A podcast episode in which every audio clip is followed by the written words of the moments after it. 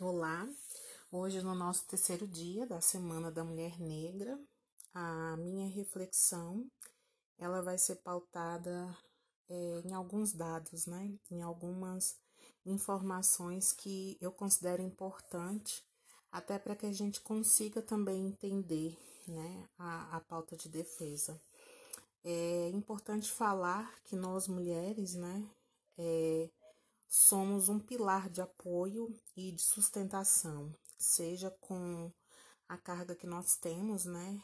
Não só com serviços domésticos, mas é, do trabalho e as outras, os outros afazeres, né? Então, um pilar de apoio e a sustentação de filhos, famílias, comunidade. Então, nós temos é, profissionais sejam elas né, enfermeiras, cozinheiras, professoras, faxineiras.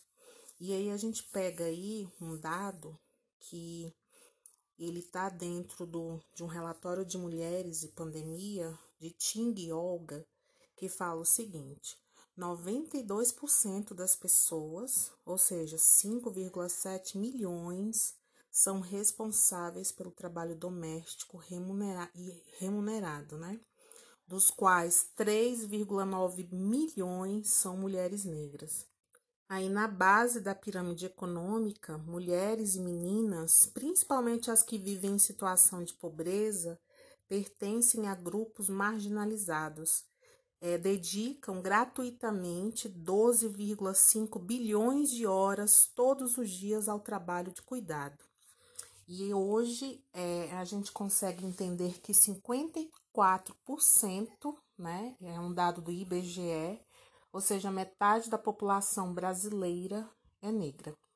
Então, por fim, né, a minha reflexão hoje, no terceiro dia, é não só no nosso país, né, mas fora também do nosso país, ainda existe essas desigualdades Aqui, né, eu quero estar agradecendo a oportunidade de ser voz, de alcançar, né, nessa Semana da Mulher e com a culminância no dia 25 de julho, a importância, né, da, de celebrar, né, todas as conquistas, mas também de dizer, né, que as mulheres negras, além do, da sobrecarga, ainda existem né, é, dados de violência, né? elas são vítimas da violência e dizer da importância né, de sermos voz e de sermos é, portadoras também dessa,